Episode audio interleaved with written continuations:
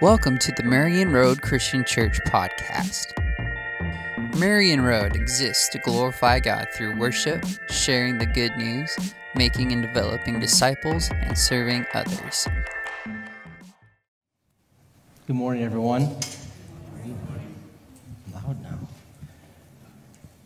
Glad to be here with you all. I'm, I'm very honored to be part uh, of this congregation, be a part of this church, to have uh, grown up in this church. So thank you, Monty, for the introduction there. I just, uh, uh, very uh, honored to be here. You all have had a big impact in my life, and I just want to say thank you for that. But um, as we get down to business here, please, everyone, get out your textbooks and turn to page 503. Well, I wish you all could be up here and kind of see what I see because uh, as I look across the group here, I imagine lots of different things taking place. I can see the wheels turning. For some, I imagine the simple gl- uh, uh, glimpse of nostalgia, you know, the remembering of the old school days, maybe followed by that, I'm glad it's over.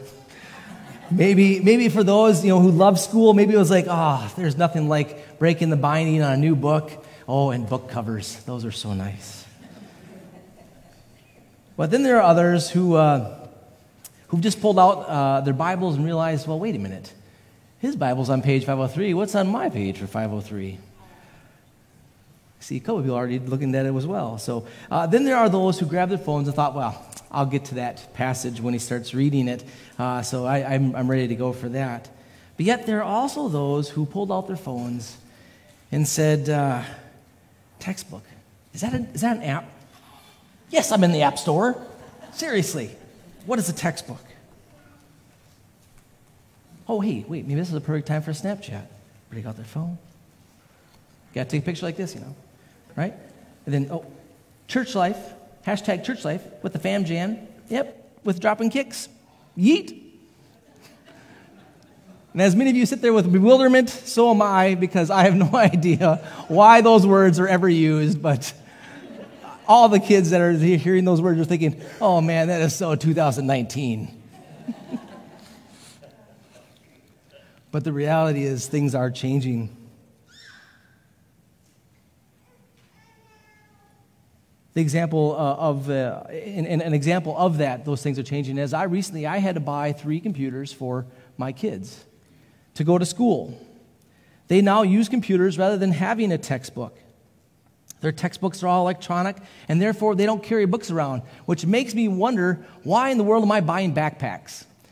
And so, but we still are. We are buying backpacks. In fact, I buy backpacks for backpacks, which really turn into a lunchbox. So I don't quite figure that out, but but we that was the original intent was to carry books around that just doesn't happen as much anymore so these things are, are changing all, all the time uh, another example of this can be found in, in, a, in a, picture here. Hopefully, we can get that uh, picture come up. This old picture. Now, I don't remember when this picture was, but I, I have a feeling it was about 20 ish years ago because I think this is uh, just before my, my brother, who you see there, and, and Tiffany are, are, are married. And I think that may even be the occasion why we're there is they were getting married. But as you'll notice, there's a nice little book on the table there, a little yellow book there. And so I said uh, to, to one of my, my children, I said, Hey, look at that book. What, what book is that? And she responded back with, I don't know, Dad. An encyclopedia? I don't know if I should be more shocked that she didn't know what a phone book was or more amazed that she knew that an encyclopedia was a book. Things are changing. And in, this, in these examples, the examples of a textbook or a phone book or an encyclopedia, they're becoming more and more rare.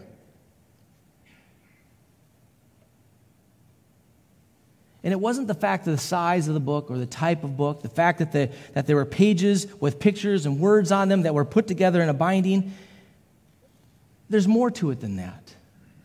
These, especially in these three examples, these books were all sources of truth. They were all areas that we would go to look for information and relied on that information. If we wanted to uh, learn more about, we'd use a textbook to go out and learn more about things, uh, in depth things about an area of study. If you wanted to find someone's phone number or address or even a local business, you would use the phone book. You would break that out and use that. If you needed to find broad facts about all kinds of different things, you would turn to an encyclopedia.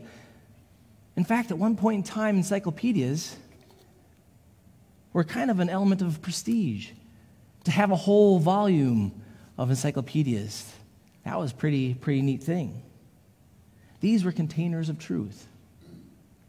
But yet they're not around as much anymore. The world has changed, and it's continuing to change. And I'm pretty sure everyone knows what replaced those containers of truth. We all know that the internet and the access to the internet has become easier and easier and is having a huge impact. Many of you have seen this progression. But realize that there are those in this room who know only this as a source of truth. Now, I'm not here to, to bash on technology or, or phones or anything uh, like that, but I think it's important to bring some light because with the good, with, the, with that, those good things come the bad. For once, there was an idea that, was, that, that brought efficiency, that made things more useful, brought people together. Well, that's changing into becoming a divisive sounding board. Instead of coming together, lines are drawn, sides are taken. Things and opinions that resonate with one another are drawn together and causing quick assumptions without perspective. Facts are in question, and rightfully so, because what's shared isn't often always considered true facts. The idea of truth is subjective rather than objective. Now, I want to speak to the young ones here just for a moment. We normally would have a children's sermon, but uh, today I thought I could uh, cover that part there. Um, and I wanted to bring out this little analogy here because for most of my life, I never really understood what those big words meant subjective and objective. I'm like, oh, this is really, really complicated, right? So, that being said, uh, if I were to bring up this here, what are these? Yeah, that's right. These are sunglasses, right? And everyone in this room would realize that, yes, these are sunglasses. And we've defined it that way. We've said that if there's anything that, that we take like this and we place it on our face to block our, the sun from our eyes, we classify these as sunglasses. It helps the fact that these are an object, but therefore, because these are sunglasses, they're objective, right? But these are the coolest sunglasses you've ever seen. Right? Now, some would say absolutely. In fact, Paisley's scowling at me right now because these are her sunglasses. And she's saying, wait, Dad, those are mine. But, so some would say that these are the coolest sunglasses, but others would say, no, I would never be caught dead wearing them. Why does he still have them on his face? The fact that these are sunglasses is a fact, but the, fact that, or the question is, are they the coolest sunglasses? No, not really. That all depends on someone's opinion, right? As to whether or not they are the coolest sunglasses or not. Therefore, that is subjective. If it depends on whether or not it is true, it's subjective. I'm going to drop those. I know I am. It's going to happen. All right. Uh, so uh, back to everyone else, though. Things are, it's increasingly becoming more and more difficult to define facts. So, what do we do? Many of us may not be ready to confirm facts or to check our sources. That's a lot of work. But the onus is being pushed to us, whether we like it or not. And seeing, and I see this to be especially hard for our young people. My hope is that we've done enough to teach them to be ready to do so. In writing this sermon and reflecting as a father, I wonder if I've done enough to prepare my kids. But maybe that's the way it's always been. I'm not sure. I don't know. Maybe it's something that we've always struggled with is defining what is truth. But I think we would agree that the world is changing, and we're starting to see that the world is changing faster and faster. What was seen in generations is now, or what was seen in centuries is now seen in generations. What was seen in generations is now seen in decades. What is seen in decades is now seen in just a few years, and so on. It is changing, and that interval is getting shorter.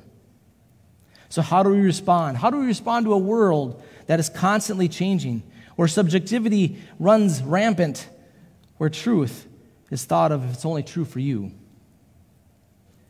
Well, wouldn't it make sense to look to what is true? Maybe to something that continues to be proven from within itself as well as from with, with, with external sources? To look to something that has withstood the test of time. Maybe a book. A book that was written over 1,500 years with 40 different authors, with more than 24,000 manuscripts that match with the highest degree of consistency. Maybe something that can only be in existence due to some type of divine intervention. Maybe that book can help us make sense of the world and provide a platform for us to test what is true. Yes, I would say that book is the Bible. This sermon series is titled Back to School. And I've been uh, looking at things that'll be helpful, or we've been talking about things that, that are helpful in going back to school. We've talked about prayer, we've talked about service and unity. But what's also important and essential in going back to school is spending time and focusing on the Word. For in that Word, that's where we can build our relationship and our walk with Jesus. So let's look at why the Bible is essential. Today, I'm not going to go into the details uh, around the external factors to prove the Bible's consistency and reliability. We don't have enough time in our service to do that. But if you're interested, let me know. I think those would be some things that would be good to cover sometime. But continuing the back to school theme, I thought it would be good to talk about three R's. I asked my wife last night, hey, Tara, do you know what the three R's are? She goes, three R's? What are you talking about? What's the school? What the three R's are? And I, said, and I first of all said, reading. And then she goes, writing arithmetic. And I said, well, yeah, isn't it funny that two of the three don't start with R? anyway, those three R's, I think we're going to use those to help us understand why we should read our Bible. Everyone should have a handout that you can follow along with today because there's a lot of scriptures, a lot of things that we're going to jump around with fairly quickly. So I wanted to give you a handout, and there's a couple blank spots to fill in things if you want to keep notes as we go and then review them uh, afterwards. You're welcome to. But we should read the Bible because it's God's revealed world, word to the, uh, to the righteous to restore our relationship. Now, in that phrase, there aren't exactly three R's here uh, like the three R's from school, but in a similar manner, there's kind of more like a, a 3.14 R's here. And uh, I think we can use those 3.14 R's there to, to help us remember, uh, to make it a piece of cake to remember this, or a piece of pie, right? Well, the first R is revealed. We should read the Bible because it's God's revealed word. In Hebrews uh, chapter 1, verses 1 and 2, we read In the past, God spoke to our fathers through the prophets at many times and in various ways, but in these last days, He has spoken to us, to us, uh, spoken to us, His Son, in whom He appoints heir of all things, and through whom He made the universe. We learn that God spoke to the prophets, in many times and in various ways. Those prophets then wrote those words down. And that's where we start to get our, our Old Testament to come from. But then we learn that in these, these new days that God spoke through his son Jesus. And then those first disciples, they wrote their experiences down and their teachings down. And all of a sudden we have a full Bible here. Peter wrote about this in 2 Peter chapter 1 verses 16 through 21. He says, "For we did not we did not follow clearly devised stories when we told you about the coming of our Lord Jesus Christ in power. But we were eyewitness of his majesty. He received honor and glory from God the Father when the voice came to him from the majestic glory, saying, This is my Son, whom I love. With him I am well pleased. We ourselves heard this voice that came from heaven when we were with him on that sacred mountain. We also have the prophetic message as something clearly re- reliable, excuse me, completely reliable, and you will do well to pay attention to it. And it is a light shining in a dark place until the day dawns and the morning star rises in your hearts. Above all, you must understand that no prophecy of Scripture came about by the prophet's own interpretation of things. For prophecy never had its origin in the human will, but prophets through human, though human, spoke from God as they were carried along by the Holy Spirit. Peter points out that the scriptures are not a bunch of clearly invented stories, but rather he explains that they are they're real life accounts. For Peter was an eyewitness. He was an eyewitness to Jesus, to Jesus' ministry, to Jesus being transformed on the Mount. And more so, he was a firsthand account to hear the voice of God, the same voice that rumbled on the mountain in the desert with the Israelites, and where they quivered and yelled out and asked Moses to, to speak on their behalf because they were so afraid to hear the voice of God. We learn from this passage in 2 Peter that prophecy never had a start in the will of man, but it was men who spoke from God through the Holy Spirit. So, this is God's revealed word. The Bible is God's revealed word, word to us. And of course, you can't really talk about this passage without jumping into one of my favorite passages of 2 Peter, or excuse me, 2 Timothy uh, 3.16, which says, All scripture is God-breathed and is useful, useful for teaching, rebuking, correcting, and training in righteousness, so that the servant of God may be thoroughly equipped for every good work. All scripture is God breathed. In other words, it's God's revealed word. He wants us to know Him, He wants us to know His intent, His purpose, and therefore we should read the Bible. The second R, as to uh, why the Bible is essential to read, is righteousness. Now, this is a play on words, uh, and I thought it would, it would be good to try to cover more aspects of this. But the three groups here uh, that we, we can associate with um, all relate with different ways of how we can understand the Bible. So, the first group are those who are righteous. As you see, we would see this in the, in the Bible when we read some of the, the, the letters from Paul. We see those who are sanctified. These are the believers in Jesus. You will see at the beginning of almost all of his letters, but don't be misled that these, as though they are called righteous, that they are truly righteous, because that's not the case. They are flawed, just like you and I. And in this first one that we use for, from 1 Corinthians, that church of Corinth, yeah, things weren't going too well. But yet, Paul starts out the passage like this. In 1 Corinthians chapter 1, verses 1 and 2, it says, To the church of God in Corinth, to those sanctified in Christ Jesus and called to be his holy people, together with all those everywhere who call on the name of our Lord Jesus Christ, their Lord and ours.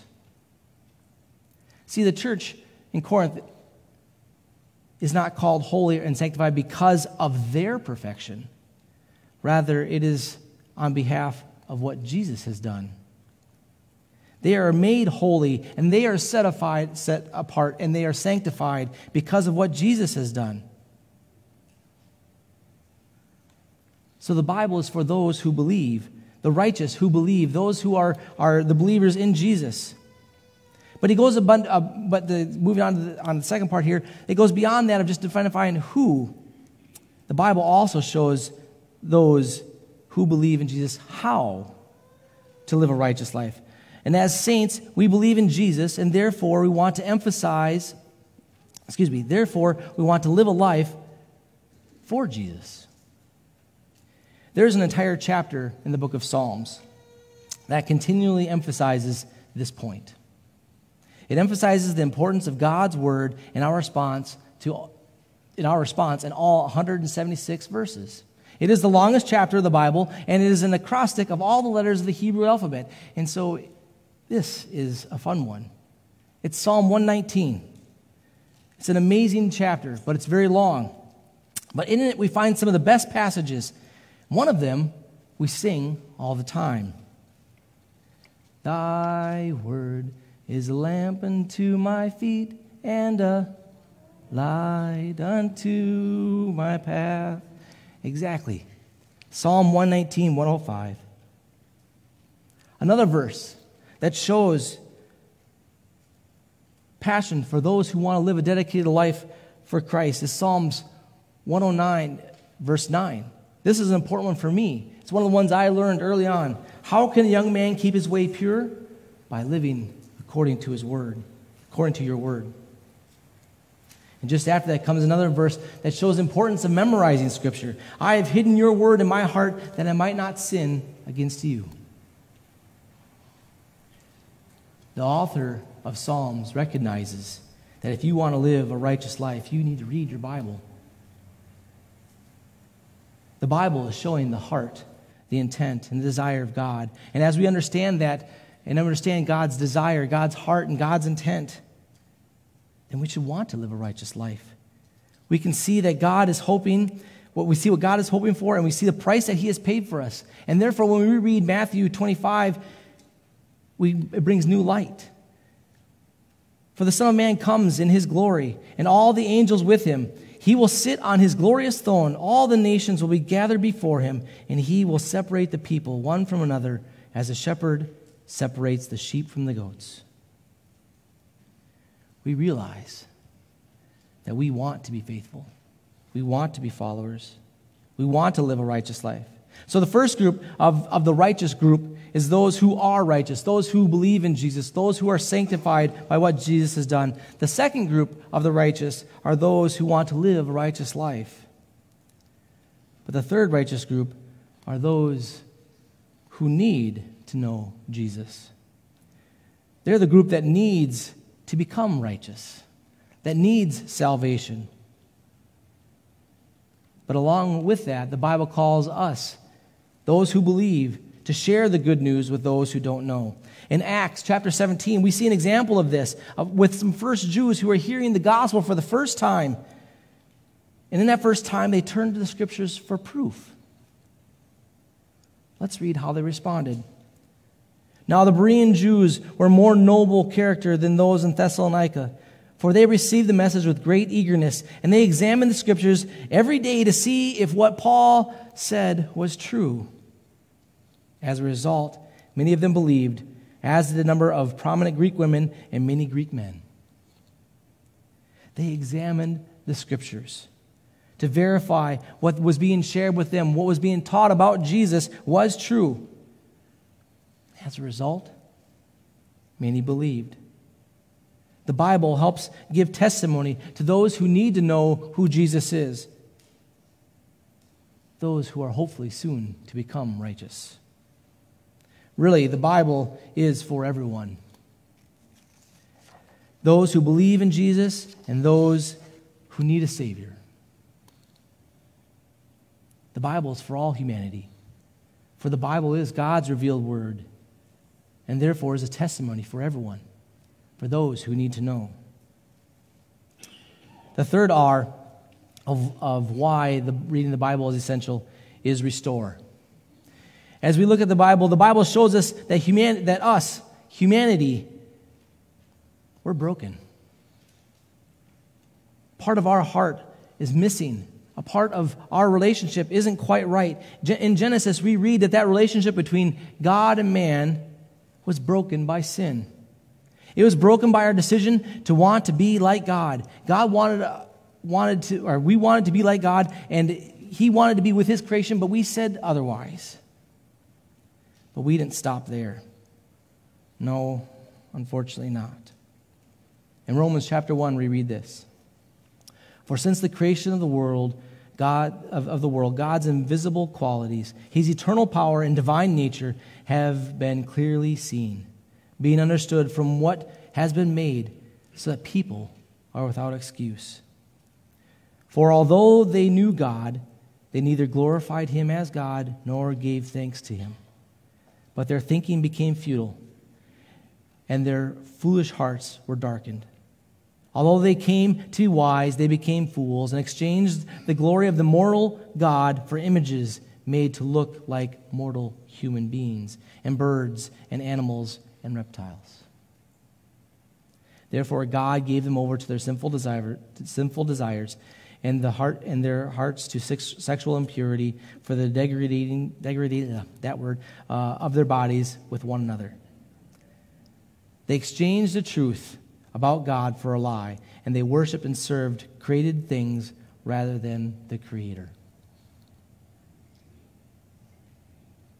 We, humans, traded the immortal Creator for mortal pleasures. Rather than drawing closer to God, we pushed him farther away. Rather than coming closer to, to the, the, the one who made us, the one who loves us, we ran in the other direction. I don't understand why we push those away that love us. I'm pretty sure that this goes beyond just people, it's for other things as well. If I were to bring a young person up on stage and offer them a piece of candy or a piece of celery, I'm almost certain they're going to take a piece of candy. Now, don't get me wrong, I'm not saying that candy is a sin, but over and over, we exchange what is good for bad. The good news is the Bible also helps us understand that this is not the way things are supposed to be. It makes us aware of our sins, yes. And we read this in Romans 3. Now, we know that whatever the law says, it says to those who are under the law, so that every mouth may be silenced and the whole world held accountable to God. Therefore, no one will be declared righteous in God's sight by the works of the law.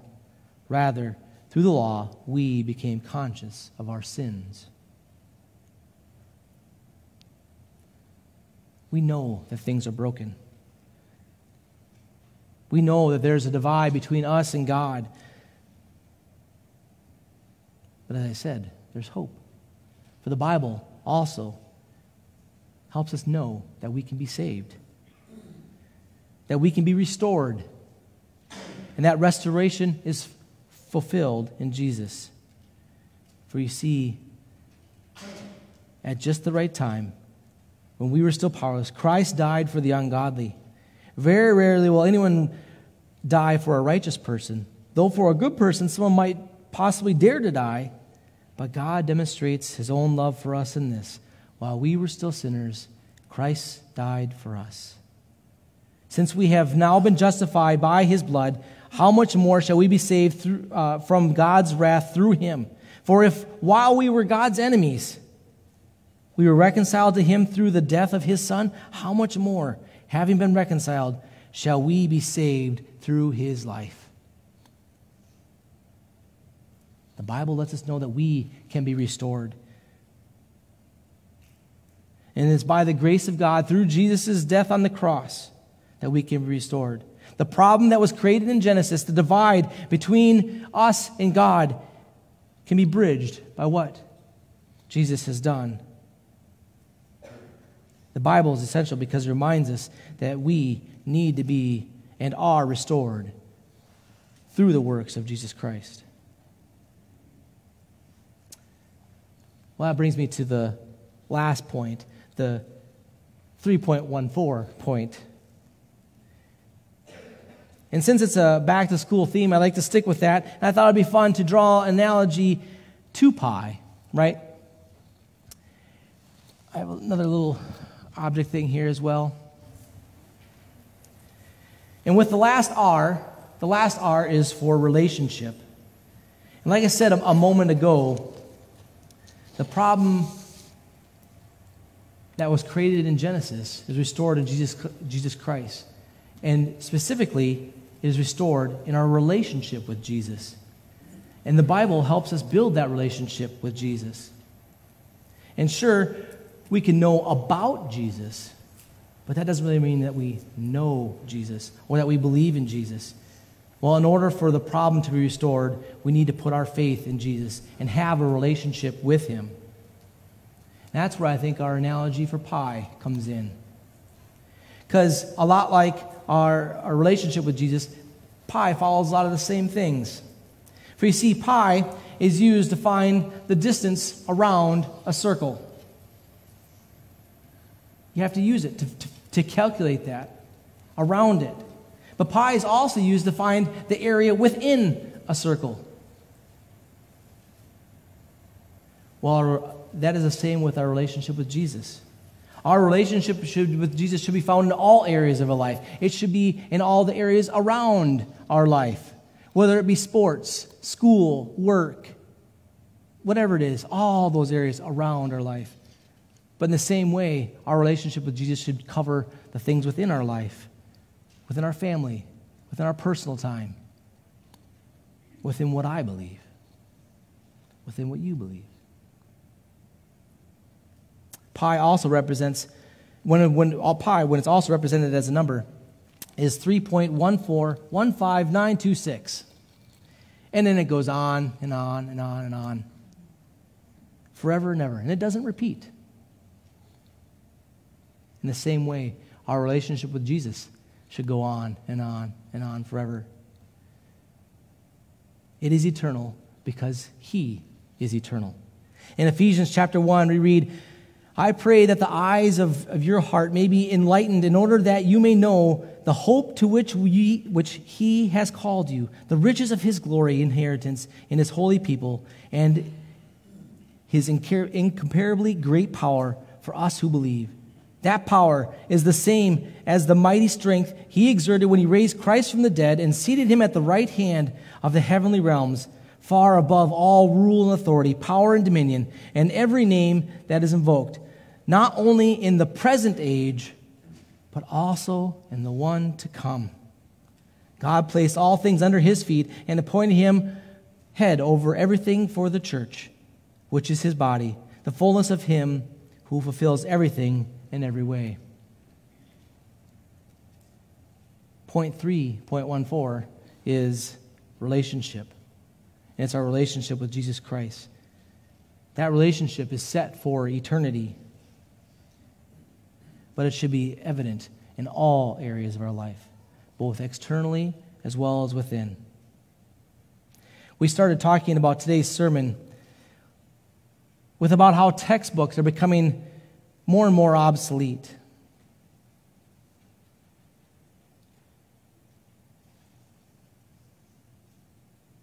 We talked about how there's all kinds of misinformation and how facts are questioned and how truth is pushed, being pushed more subjectively. Well, today, my hope is that, for, is that for all of you is that to be reminded that we have a textbook that is not obsolete a textbook that does not change, that stands firm regardless of the storm, a textbook that has stood the test of time and is full of truth, a textbook that is essential to our walk with Jesus. And that textbook is the Bible. The Bible is God's revealed word to the righteous, both those who currently believe and those who are hopefully soon to be believers, to restore our relationship with God through Jesus Christ. I heard a wonderful phrase when I was in college, and it has stuck with me over the years. But it goes like this A Bible that is falling apart usually belongs to someone who's not.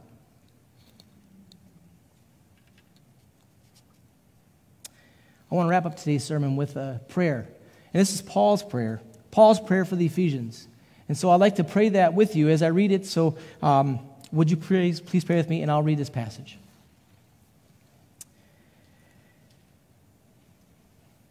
I pray that out of the glorious riches he may strengthen you with power through his Spirit in your inner being, so that Christ may dwell in your hearts through faith. I pray that you, being rooted and established in love, may have power, together with all the Lord's holy people, to grasp how wide and how long, how high and deep is the love of Christ, and to know this love that surpasses knowledge that you may be filled to the measure of all the fullness of God.